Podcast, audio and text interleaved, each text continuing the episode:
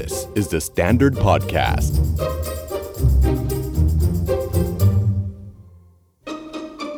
จากพฤติกรรมที่ชวนสงสัยในชีวิตประจำวัน กลายมาเป็นพอดแคสต์สำรวจสุขภาพจิตที่จะทำให้คุณเข้าใจว่า แบบนี้คนอื่นเขาก็เป็นกัน หรือว่าต้องไปหาหมอขอความช่วยเหลือ สวัสดีค่ะ ปอนยาคอบเซนและดุดดาววัฒนประกรณ์ และนี่คือ Are You Okay Podcast Are you okay? อ่า ตอนนี้เป็นตอนที่หลายคนรอคอย เพราะว่ามันคือการถามตอบประจำเดือนมีนาคมเร่ เรามาย้ำช่องทางการติดต่อ Are You Okay Podcast ดีกว่านะคะว่าเรามี 2 ช่องทางคือ 1 Twitter 2 Facebook Twitter ก็อย่างที่ทุกคนใช้กันเลยค่ะ 1 คุณจะ Hashtag Are You Okay ก็ได้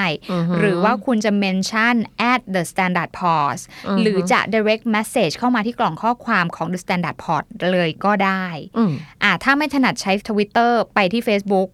ส่ง inbox เข้ามาในกล่องข้อความของช่องทาง The Standard Page The Standard มันจะเขียนว่า message ตรงนั้นนะกด แล้วก็ถามเข้ามาได้เลยนะคะ ทุกคำถามก็จะมาถึงเราอย่างแน่นอน วันนี้มี 3คำถามที่ส่งเข้ามาทั้งทาง Facebook แล้วก็ทาง Twitter แตกต่างระดับความเข้มข้นกันออกไป ฉันมั่นใจว่าวันนี้คนฟังต้องชอบแน่ ๆ ถ้าพร้อมแล้วเรามากันที่คำถามที่หนึ่ง มาค่ะคำถามนี้นะคะ หัวข้อคือไม่ชอบเวลาพ่อแม่แสดงความรักกัน อืมไม่ชอบที่พ่อแม่แสดงความรักกันอืมมีนะมันเกิดขึ้น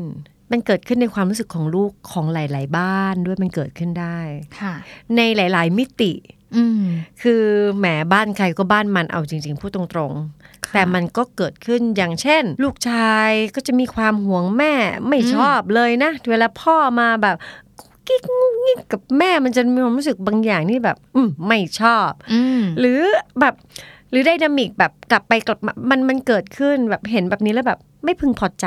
อ่ามันก็ก็ก็ก็เกิดขึ้นได้หรือบางคนอาจจะรู้สึกว่า มันเป็นเรื่องของหนุ่มสาวหรือเปล่า พ่อแม่วัยนี้แล้วจะมากอดจูบอะไรกันอ่ารู้สึกว่ามันไม่ถูกต้องหรือบางคนอ่ารู้สึกว่า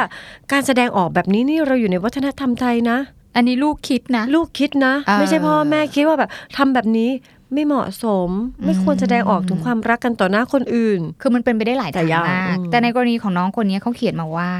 สวัสดีค่ะ หนูอายุ 17 ปี มีอาการค่ะแปลกๆ คือไม่ชอบเห็นเวลาพ่อแม่สวีทกัน หอมกันอ่ากอดกันมเห็นแล้วจะรู้สึกไม่โอเคมากอืมๆเวลาเห็นพ่อแม่ทะเลาะกัน หนูกลับชอบ แล้วก็อยากให้ต่างคนต่างอยู่ไปเลยอืมแต่ครอบครัวของหนูอบอุ่นดีทุกอย่างนะคะ อาการนี้เป็นตั้งแต่เด็กแล้วด้วย แต่ทุกวันนี้มันรุนแรงขึ้น ไม่ชอบก็ต้องอดทนเอาไว้ หนูเนี่ยไม่สะดวกไปหาจิตแพทย์เลยค่ะ มีวิธีรักษาทางไหน ขอปรึกษาแจ้และคุณดุดดาวนะคะ ขอร้องนะคะ ช่วยตอบข้อความหนูที หนูอยากมีทางออกกับปัญหานี้จริง ๆ ค่ะหนูรักพ่อแม่นะคะ แต่หนูรู้รู้สึกผิดกับตัวเอง ทำไมกลับคิดแบบนี้หนูควรทำยังไงดี และอันนี้น้องจะ ติ่งห้อยท้ายมา เพราะว่าน้องเนี่ยส่งไปทั้ง The Standard p o r s แล้วก็ส่งมาหาแจ้ด้วยอืมน้องติ่งว่า เคยมีครั้งหนึ่งได้ยินพ่อแม่มีอะไรกันหนูนอนไม่หลับเลยค่ะ พยายามไม่สนใจ แล้วฝังใจมาจนถึงปัจจุบันอ่าเอาตรงๆนะ เราไม่สามารถช่วยน้องได้ทั้งหมดเท่าที่น้องคาดหวังอืมจากอายุโอเคตอนนี้จริง ๆ เพราะว่าทุกๆบ้าน มันจะมีเรื่องของความสัมพันธ์ที่เกิดขึ้นในรูปแบบเฉพาะตัวแตกต่างกันอืมแต่เราบอกได้เลยว่าสิ่งที่เกิดขึ้นในความรู้สึกของเขาอะมันโอเคมันมันมีที่มาอยู่แล้วว่าทำไมเขาถึงรู้สึกไม่โอเค เวลาที่เขาเห็นพ่อแม่แสดงความรักต่อกัน เพียงแต่ว่าถ้าเราไม่สามารถทราบได้ว่าความรู้สึกนี้มาจากไหน หรือน้องไม่สามารถทราบได้เราก็จะไม่มีวันรู้เลยว่าแบบมันเกิดมาจากอะไร แล้วพอถ้าเราไม่รู้ว่ามันเกิดมาจากอะไร เราก็จะคิดหาทางให้เขาไม่ได้ว่า แล้วจะทำอย่างไรต่อไปอืมเพียงแต่ เราก็สัมผัสได้ถึงความรู้สึกผิดกับตัวเองของเขานะคือฟังดูเหมือนทำงานกับตัวเอง ทับไปทับมาหลายรอบเหมือนพยายามที่จะแบบจัดการกับตรงนี้คืคืออรักแต่ไม่อยากให้อยู่ด้วยกัน แล้วพอเขาดีกันกลับรู้สึกไม่ดี แต่เขาคือพ่อแม่หนูแต่หนูก็รักเขาแต่หนูรู้สึกผิดที่หนูคิดอย่างนี้ใช่ทับกันไป ใช่ เราชอบ keyword อันอันล่างอ่าประโยคล่าสุดที่ปอนพูดตอนตอนอ่านของเขาเสร็จ แต่ฝังใจมาจนถึงปัจจุบัน แปลว่าเหตุการณ์ครั้งนั้นอาจจะมีผลต่อสภาวะจิตใจ น้องหรือเปล่า และที่บอกว่าฝังใจอืมมันมีผลต่อความรู้สึกเวลาที่เห็นพ่อแม่แสดงความรักต่อกันหรือไม่หรือไอ้ความรู้สึกว่า ฉันไม่ชอบพ่อแม่กอดกันหอมกันเป็นมาก่อน เหตุการณ์นั้น อันนั้นก็อีกเรื่องหนึ่ง แล้วอย่างเงี้ยมันมันต้องใช้การเชื่อมโยงกับหลาย ๆ ปัจจัยมากอืมเพราะฉะนั้นอืมคิดว่าสิ่งที่เขาบอกมาเนี่ยค่อนข้างจะเป็นครูได้เยอะเหมือนว่าเป็นเออตอนที่ปอนอ่านนะปอนก็อยากรู้ว่าน้องเป็นแบบนี้หลังจากที่ได้ยินหรือได้ยินแล้วถึงเป็นปอนคิดแบบนี้เหมือนกัน อืมอือืมมมันมันมีคำตอบอยู่แถวแถวๆนี้แหละ อยู่ในตัวเขาเพียงแต่ว่าพอเรานั่งตรงนี้เนาะเรามีมีข้อมูลค่อนข้างจำกัดเราเลยอืม ก็บอกว่าถ้าเขาได้เวิร์กกับใครสักคนอย่างใกล้ชิด ในพื้นที่ที่มันปลอดภัย ค่อยๆ นั่งทำงานค้นหาดูว่า เอ๊ะความรู้สึกที่บอกว่าไม่โอเคอะคือความรู้สึกอะไรคืออมคำว่าไม่โอเคมันมันกว้างนะอืมอืมอันนั่งดูเออค่อยไม่โอเคเนี่ยคือ รู้สึกขยะแขยงเหรออมรู้สึกเจ็บปวดเหรอ หรือรู้สึกเกลียด ไม่รู้สิมันมันต้องหาให้ได้ว่าไอ้ความรู้สึกนั้นน่ะหน้าตามันเป็นอย่างไร มันทำงานกับเราแบบไหนความสัมพันธ์ของน้องกับพ่อเป็นยังไงก่อนหน้านี้ ความสัมพันธ์กับน้องกับแม่เป็นยังไงก่อนหน้านี้ ทุกอย่างมันมีที่มาในการเจริญเติบโต มันควรจะร่วมค้นหากับใครสักคน แล้วเขาจะเจอคำตอบ แล้วพอเจอที่มาคร่าวๆแล้วอะค่ะ เขาจะสามารถหาทางที่จะวิธีจัดการตัวเองเพียงแต่ว่าถ้าไม่ได้ไปไม่มีเวลาไปหาใครให้น้องบอกช่ยเพราะตอนแรกพอน้อง inbox มาก็เลยบอกว่าเรื่องเนี้ย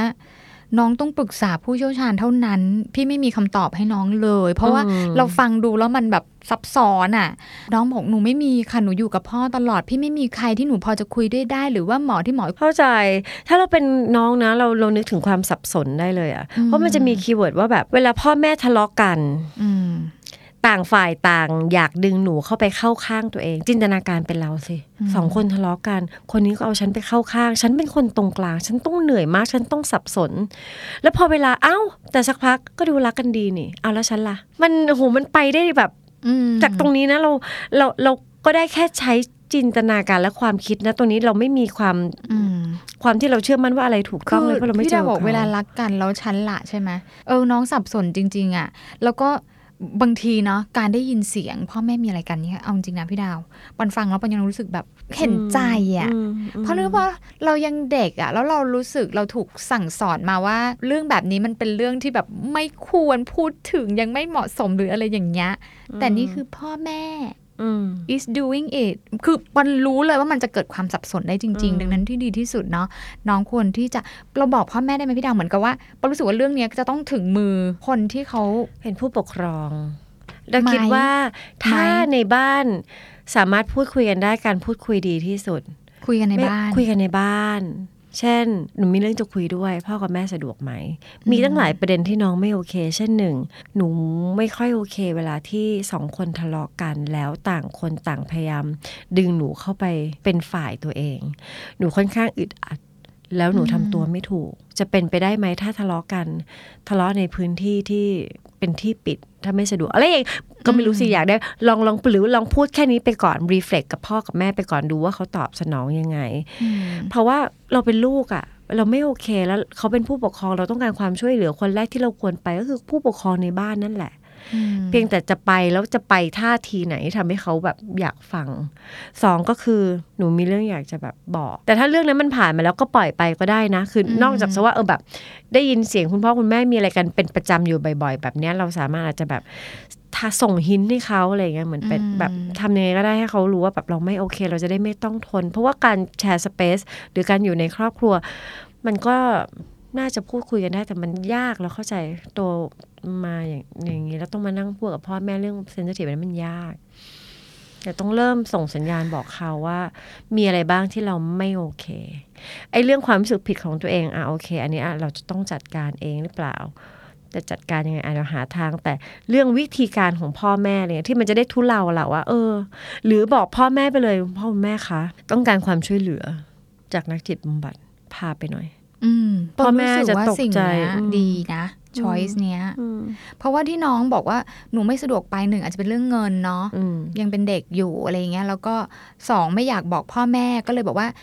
หนูไม่สะดวกไป เพราะหนูอยู่บ้านตลอด เออ มันก็เลยถ้าเราสามารถที่จะไปบอกคุณพ่อคุณแม่ว่าหนูอะอยากไปหานักจิตบำบัดอืมพาหนูไปหน่อยอืมมันครอบคลุมหมดเลยนะ คือรู้ว่าการเดินไปบอกเขา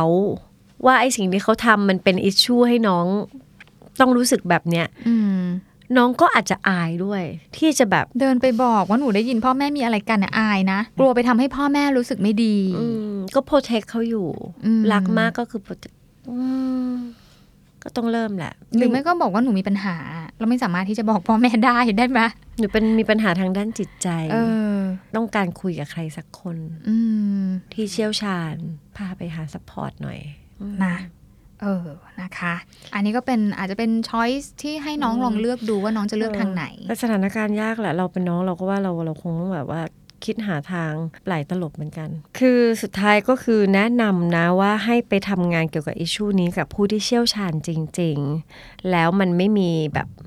คำตอบเดียวเปี้ยงทำแล้วปึ้งจบเลย เพราะว่ามันน่าจะเกิดจากความสัมพันธ์จากเหตุการณ์ในอดีตมันมันพัวพันเชื่อมโยง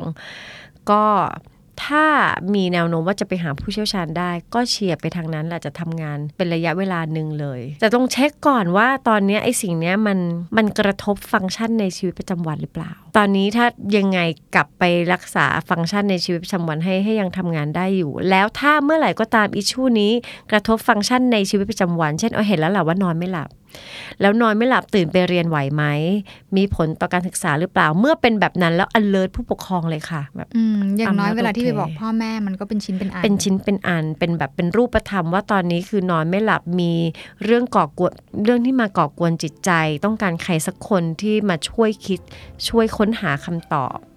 พาไปหน่อยได้ไหม อันเนี้ย make sense นะ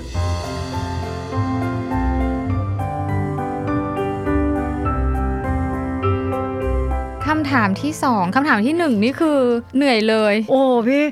คือจินตนาการตามไงคือเวลาเราอยากจะเข้าใจใครสักคนเราก็จะแบบค่อย ๆ ไปแล้วเราแบบ เรารู้เลยว่าแบบขนาดเรานี่ไม่เคยเจอเขาเลยนะนี่ฟังเรื่องเขาเลยยังแบบ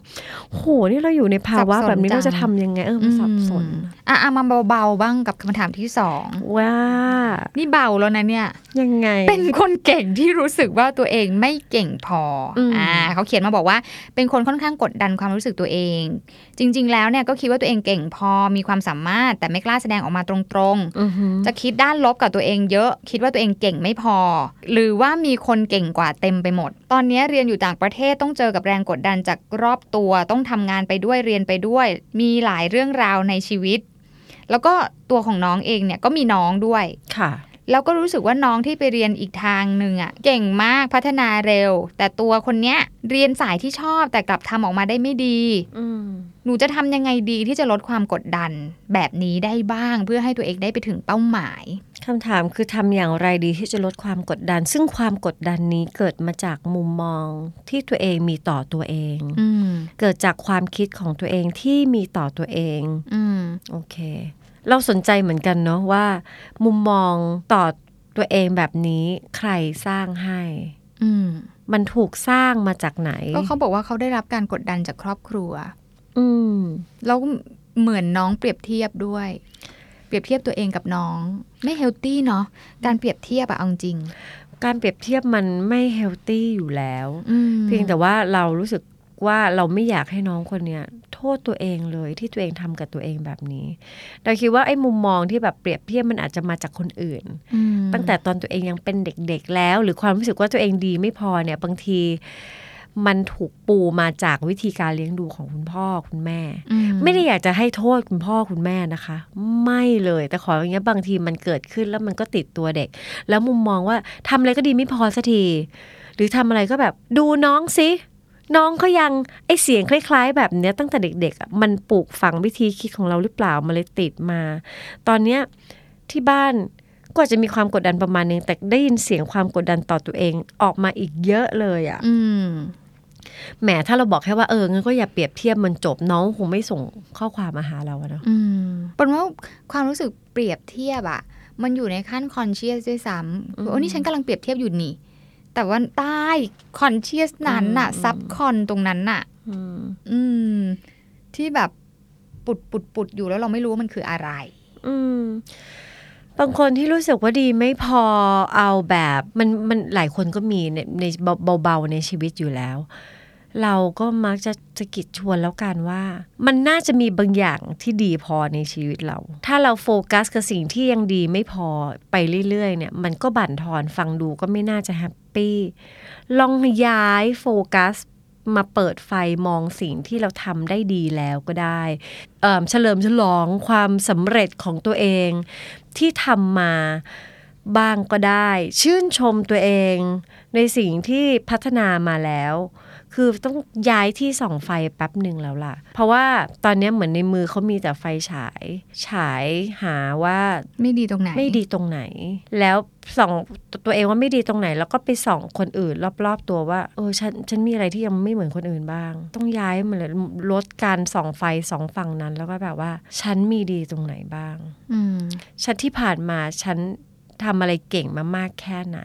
เพื่อจะบูสต์อัพตัวเองนิดหนึ่งเพราะอยู่ในภาวะนี้นานๆโหแล้วว่ามันเขาคงแบบไม่มีความสุขอะชื่นชมตัวเองค่ะ เรารู้ว่าหลายคนฟังคำนี้แล้วแบบโหคำโคตรแบบ เชยเลยพูดอีกแล้วชื่นชมตัวเอง แต่เอาจริง ๆ หลายคนไม่มีเสียงชื่นชมตัวเองเลย การที่คุณสามารถไปเรียนต่างประเทศแล้วก็สามารถทำงานไปได้ด้วยเนี่ย ชมตัวเองเถอะค่ะ คุณแบ่งเวลาเก่งคุณคุณรู้จักรับผิดชอบตัวเอง คุณเรียนสายที่ชอบแท้ๆ คุณรู้ว่าตัวเองชอบอะไร นี่เก่งมากนะคะ หาสิ่งที่ชื่นชมตัวเองได้ตั้งเยอะ เพราะฉะนั้นปิดไฟฉายที่ส่องคนอื่นก่อนนะคะแล้วก็ย้ายไฟฉายที่ส่องว่าตัวเองดีไม่พอตัวไหนย้ายมาส่อง challenge ตัวเองไปเลยเดือนหนึ่งวันหนึ่งฉันจะชมตัวเองสักสิบอย่าง วนอยู่นั่นแหละค่ะ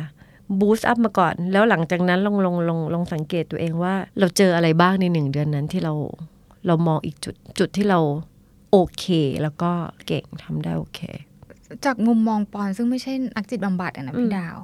เป็นแฮชแท็กแจ้วว่ากันแล้วกันเนาะคือมันมีประโยคที่น้องพูดว่าเพื่อให้ตัวเองไปถึงเป้าหมาย จะต้องทำยังไงคิดยังไง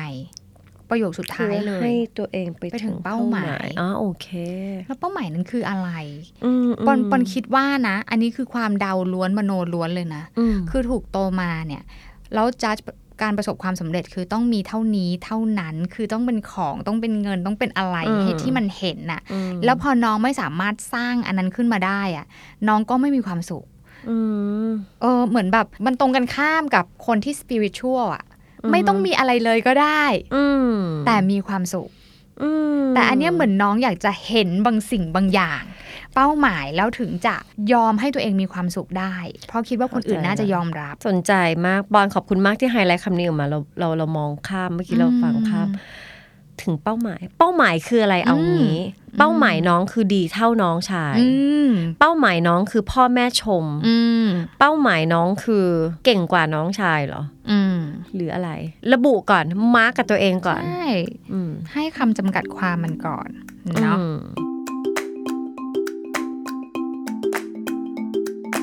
คำถามสุดท้ายค่ะ ทำไมเหมือนไปวิ่งมาราธอนมายาวไกลมากเลยคำถามสุดท้ายค่ะ คือ หนูเป็นมนุษย์เงินเดือนพี่ค่ะลางานไปเที่ยวพักผ่อนมาสนุกสนานหลั่นล้า ก็คิดว่ากลับมาทำงานจะได้รีชาร์จได้กระชุ่มกระชวย ปรากฏอืมพอกลับมาทำงานห่อเหี่ยวกว่าเดิมงองแงเหมือนเด็ก อืมในวันสุดท้ายที่จะเดินทางกลับเนี่ยอุ้ยงองแงห่อเหี่ยว ห่อเหี่ยวไม่อยากกลับ โอ้เขาบอกว่าเป็นอะไรนะ เป็น post vacation syndrome ว้าวศัพท์นี้ เป็นซินโดรมเป็น syndrome ไปเลย holiday ไปอืมเวเคชั่นมา แต่ปอนปอน relate กับเรื่องนี้นะ นึกภาพออกอืมว่าเราทำงานหนักหนักหนักแล้วเราก็ตั้งหน้าตั้งตารอคอยในวันที่เราจะต้องได้ปลดเปลื้องพันธนาการทั้งหมด เราก็ไปเวเคชั่นใช้เงินแล้วกินอย่างที่เราจะกิน แล้วเวเคชั่นนั้นหมดลง สิ้นสุดทันทีปุ๊บ กลับมาเลยอาทิตย์ปุ๊บกลับมาจันทร์เริ่มงาน วูบอยากรู้ว่าที่ห่อเหี่ยวกว่าเดิมนี่คือสภาวะใจหรือสภาวะกายหรือทุกอย่างคงจะใจรวมกันแหละบอลว่าก็นะ ก็เราไปบูสต์แบบใจจะแบบเรามีความสุขซึ่งมันถูกแล้ว เราก็แบบ ปันปันปันแล้วกลับมาทำงานที่เดิม คือมันึเปรีกยบสเทีภายพบไปอะเที่ยวอะเออเราคือบอสนะอืมเราสั่งน้องเอาน้ำแก้วหนึ่งเราจ่ายเราเป็นอืมบอสอืมแต่พอเรากลับมาเนี่ย เราเป็นพนักงานอ่าชอบคำว่าเป็นมนุษย์เงินเดือนค่ะ คือแบบว่าติดฉลากตัวเองคำแรงมากเป็นมนุษย์เงินเดือนค่ะ หรือ ทบทวนวันวันทำงานของตัวเองอีกทีก็ได้ค่ะอืมจริง ๆ เราอาจจะสร้างตารางวันตารางชีวิตให้ดูหน้าห่อเหี่ยวเองก็ได้อืมเอ้าหนึ่งงานที่เลือกเนี่ยชอบหรือเปล่าเออ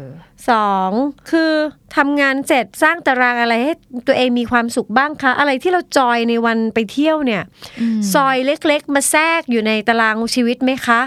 เช่นแบบอุ้ยฉันชอบธรรมชาติมากอยู่กับสีเขียวแล้วมีสุข แต่พอกลับมาจันทร์ถึงสุขเอ้าไม่จัดวางตัวเองให้ไปเห็นสีเขียวสวนสาธารณะก็มีนะ รูฟท็อปตามห้างเดี๋ยวนี้เขาก็มีแบบอะไรแบบนี้คือนึกออกไหมานี่คือแค่เปรียบเทียบให้ให้ดูนะ คือซอยกิจกรรมที่เราชอบแบบนั้นอะลงมาใส่ในแต่ละวันเพื่อให้แบบพยุงใจเรานิดหนึ่ง เนาะสรุปหนึ่งเช็คงานสองเช็คตารางหน่อยว่าเราจัดวางตารางชีวิตในวันทำงานยังไงอืมแล้วดูเหมือนจะชอบไม่ชอบความรูทีนอะอืมกลางวันมันรูทีน แต่ตอนเย็นเวลามันยังเหลือเล็กน้อยนะคะ หรือว่าในในความรูทีนนั้น มันรายละเอียดมันต่างไปจากเดิมได้ สร้างสีสันให้กับวันทำงานของตัวเองหน่อยก็น่าจะโอเคอ่าเที่ยงกินข้าวเสร็จไม่ใช่ว่ากลับออฟฟิศเลย อาจจะแบบอ้าวแวะซื้อผลไม้อะไรอย่างเงี้ยอืมสร้างความปิ๊งปังให้ตัวเองหน่อย ฟัง R U OK episode นี้แล้ว ลองสำรวจตัวเอง แล้วก็คนรอบข้างดูว่ายังโอเคกันอยู่หรือเปล่า แต่ถ้าไม่แน่ใจว่าที่เป็นอยู่เนี่ยโอ หรือไม่โอ ลองปรึกษานักจิตบำบัดหรือคุณหมอก็ได้ จะได้มีสุขภาพจิตที่แข็งแรงแล้วก็โอเคกันทุกคนนะคะ The Standard Podcast. Eye opening for your ears.